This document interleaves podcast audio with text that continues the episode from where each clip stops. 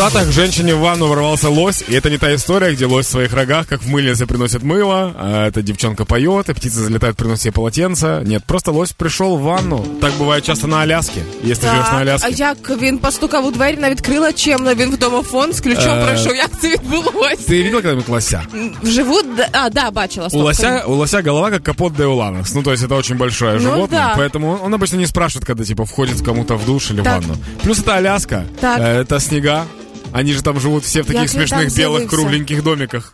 І от в якій точці ванної він з'явився? Через двері? Э, Посту... через сток, через сток. Э, значит, как, как это все происходит? Это сейчас вообще на самом деле, вот вы смеетесь, а это всем девчонкам на заметку. Каждый раз, когда вы не чистите сток от волос, которые постоянно да, в- смываются, Ты там ужасный. образуется лось, и однажды он заходит э, просто в ванну к вам, и вот такая новость получается. Який это ты хотела услышать. Ні, Эта все. женщина живет там уже четвертое поколение в этом доме. Всё, Каждая из пожалуйста. них мылась в Ну, душе, пожалуйста, да. и лось образовался вот такой большой. Ні, давай нормально. Я Е, серьезно, популяция лосей так, так и появляется.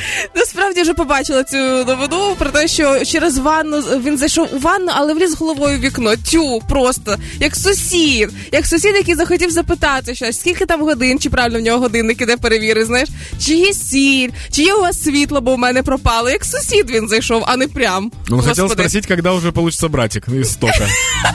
Я уже не могу, я так одиноко в этих снегах. Поэтому скорее, поскорее бы. Поэтому что? Зачем мы рассказали вам эту новость? Идите в душ.